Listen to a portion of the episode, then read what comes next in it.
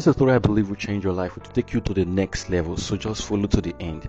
A renowned musician named Clara possesses an extraordinary gift, an ability to touch hearts with her music. She believed that empathy was the key to her artistry. Jake, a young, ambitious musician, approached Clara seeking guidance. He wanted to compose music that could move souls. Clara smiled and said, To create music that resonates, you must listen to people's stories, feel their joys and sorrow. Months passed, and Jake immersed himself in people's life, learning their stories.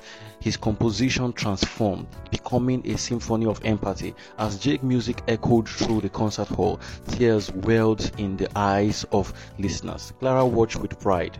The lesson is this self improvement often involves embracing empathy, understanding others' journey, and using that understanding to create positive change in the world.